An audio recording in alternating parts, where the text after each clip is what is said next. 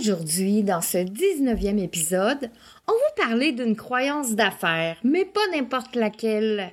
Si je fais des fautes, est-ce que je suis moins professionnelle? Je vous attends de l'autre côté dans 3, 2, 1.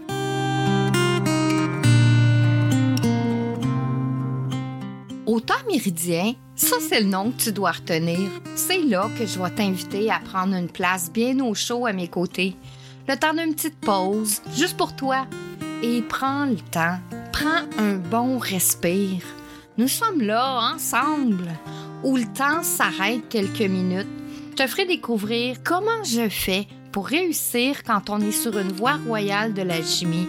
Au temps méridien, c'est là où le temps est en suspension.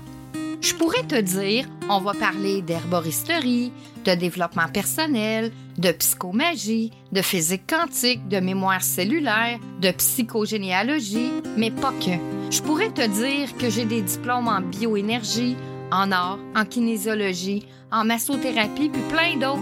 Je pourrais te dire que j'ai travaillé avec des médecins, des profs, des kinésithérapeutes pour athlètes olympiques, des chiropraticiens, des ostéopathes, beaucoup de personnes connues et reconnues. Mais au final, c'est pas ça qui va changer si tu m'aimes ou pas, si t'adores venir me rencontrer au temps méridien ou si tu passes ton chemin.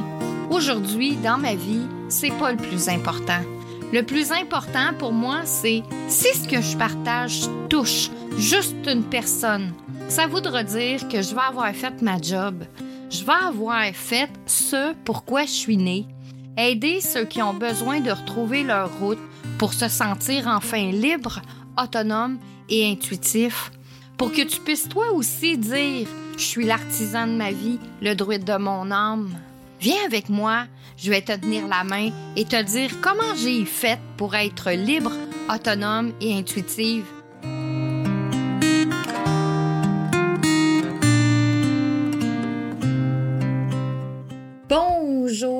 Amours, êtes-vous assis là avec un café? Parce que le sujet d'aujourd'hui, c'est un sujet qui est robuste pour plusieurs, puis j'espère que ça va vous faire voir un autre côté de médaille. Le sujet imposé par le défi J'envoie 2024, c'était de débattre d'une croyance d'affaires. Et j'avais déjà un sujet choisi pour cette journée, mais avec une question que j'ai pu lire cette semaine dans un groupe dont je fais partie, ça m'a complètement fait changer euh, le sujet d'aujourd'hui dans ma croyance d'affaires à débattre parce que c'était plus important ce que j'avais à vous partager dans cette croyance d'affaires-là. Puis, euh, je la trouve en tout cas du moins importante à mes yeux parce que beaucoup d'entrepreneurs sont comme moi, puis beaucoup de personnes qui s'empêchent de faire un métier dû à cette grosse bébite qu'est le français. Eh bien, pour bien comprendre ce que je m'apprête à partager avec vous, je dois vous raconter mon histoire. Je suis un enfant typique, un cerveau en arborescence. Je suis douée dans l'analyse, je dirais plus qu'au-dessus de la moyenne. Ma vision est grande. Je vois les schémas au complet et non quelque chose en vision rétrécie. À l'école, en maths, je suis très bonne, mais pas pour les profs, pas pour l'école, parce que moi, quand je vois le problème, je suis capable de donner la solution tout de suite. Mais j'ai aucune idée du chemin que j'ai pris, du moins que mon cerveau a pris pour arriver à la réponse. Pour moi, c'est juste logique, c'est juste facile, mais c'est pas ça que l'école veut nous apprendre. Elle veut nous apprendre le chemin pour y arriver. Donc, en étant incapable d'expliquer comment j'ai fait pour arriver à cette réponse-là, ben, on peut penser que j'ai triché, on peut penser plein de choses, mais c'était pas mon cas. En français, en écriture, français écrit, je suis pourrie. Parce que pour moi, euh, je comprends pas là où il y a des petits accents, des S, des E accent aigus, des ER, des... Tout ça pour moi et les adjectifs, les verbes dans plusieurs temps, c'est hyper complexe. Ce qui fait que je passe mes cours, mais c'est juste parce que je suis une experte en tout retenir par cœur. Donc, les exposés orales, j'ai toujours 100%. En théâtre, je suis capable d'incarner quelque chose qui me demande des émotions. Donc, j'ai des 100%. En poésie, en composition, je suis toujours la meilleure de classe. Mais ma grosse bébite, c'est d'écrire pas de faute. Donc, le français, je passe juste à la fin parce que j'ai des 100% dans des examens, tout partout ailleurs, sauf quand j'écris. Je me retrouve donc à toujours passer le français à la limite. Je fais mon primaire, mon secondaire, au cégep. Rendu je vais même à l'université. Mais ce fichu de truc de français qui me rentre pas dans la tête, c'est tellement illogique pour moi. Au secondaire, je suis arrivée dans le premier centile au Québec en chimie. Donc, j'ai reçu une mention au mérite une mention d'honneur à cause de ça, parce que la chimie, c'est juste des affaires dont c'est facile pour moi. Mais mettre un S ou pas de S, euh, c'est sûr, aujourd'hui, je comprends qu'il y en a plusieurs puis tout ça. Mais il y a des fautes dans le présent qui me rendent pas dans la tête encore à 56 ans faut savoir qu'au cégep aussi, j'ai eu des, des, des, super bonnes notes dans ce que je rendais comme travail. Mais quand le prof donne 50 euh, points pour euh, les fautes d'orthographe, puis 50 points de la note de ton travail, ben je me retrouvais avec des 50 parce que j'avais 0 sur 50 pour la partie en orthographe. Il y a quelques années, j'ai suivi une formation d'auteur parce que écrire, j'adore ça. J'aurais même aimé faire une carrière dans ce domaine, mais vu la complexité pour moi d'apprendre comment écrire le français, j'ai renoncé à ça. Jusqu'à, je dirais, quelques années. Un jour, j'ai rencontré un coach d'auteur. Et une des premières choses qu'il m'a dit, c'est Marie-Léa, L'écriture, c'est un métier, puis correcteur, c'est un autre métier. On peut pas faire les deux. Puis ça, ça m'a aidé à me laisser aller dans ce côté pour comprendre qu'à l'ère des réseaux sociaux, du bon que prenait l'Internet, je pouvais pas penser à côté de partager mon savoir parce que ma grosse bébite, c'est le français.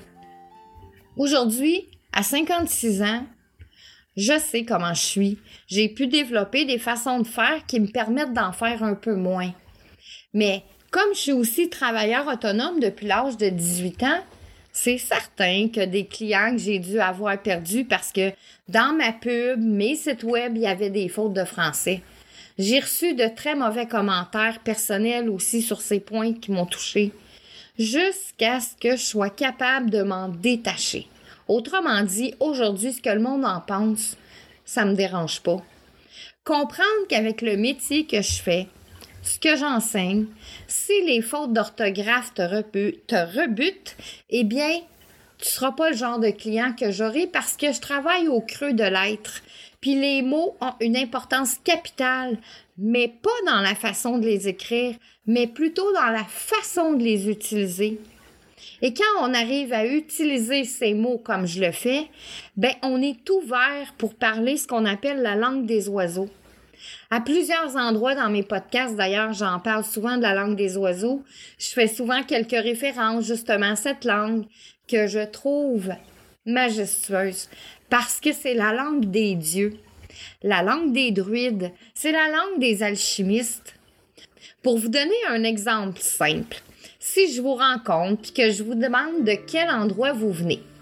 Mais si vous venez d'un endroit, c'est que forcément il y a un envers. Alors, peut-être que la quête de la vie n'est pas la quête de l'endroit, mais la quête de l'envers. Et bien sûr, si je vous dis la clé, vous allez penser qu'il y a une porte. Puis si je vous dis porte, il y a un verrou. Entendez bien, verrou. Vers où vous allez? Ça dépend toujours de où est le où, car d'un côté, c'est ouvert et de l'autre, c'est vers où. Avec ce petit exemple qui me fait un peu rire, est-ce que vous comprenez que pour enseigner ce que je fais, l'orthographe n'a plus aucune importance dans mon cas? même quand il s'agit de mes trucs professionnels?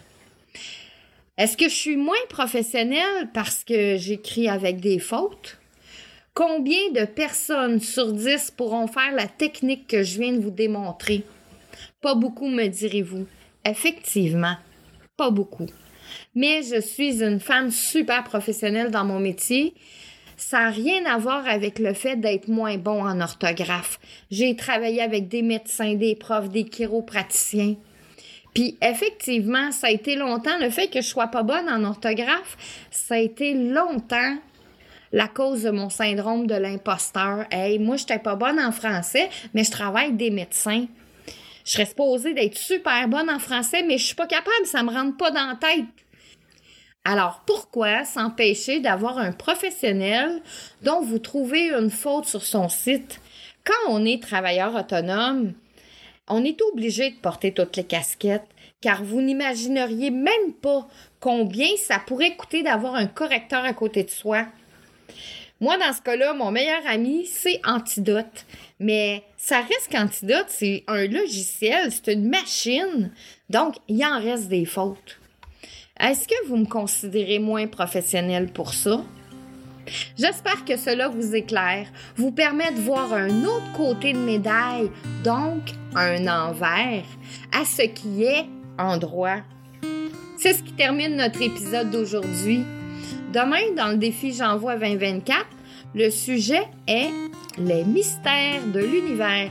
Puis cet épisode sera dédié spécifiquement à Stéphanie Pinault. Je suis Marie-Léa, une alchimiste heureuse, parce que je suis l'artisane de ma vie, le druide de mon âme. Viens avec moi, je vais te tenir la main et te dire comment j'ai fait pour que tu puisses toi aussi dire je suis l'artisane de ma vie, le druide de mon âme.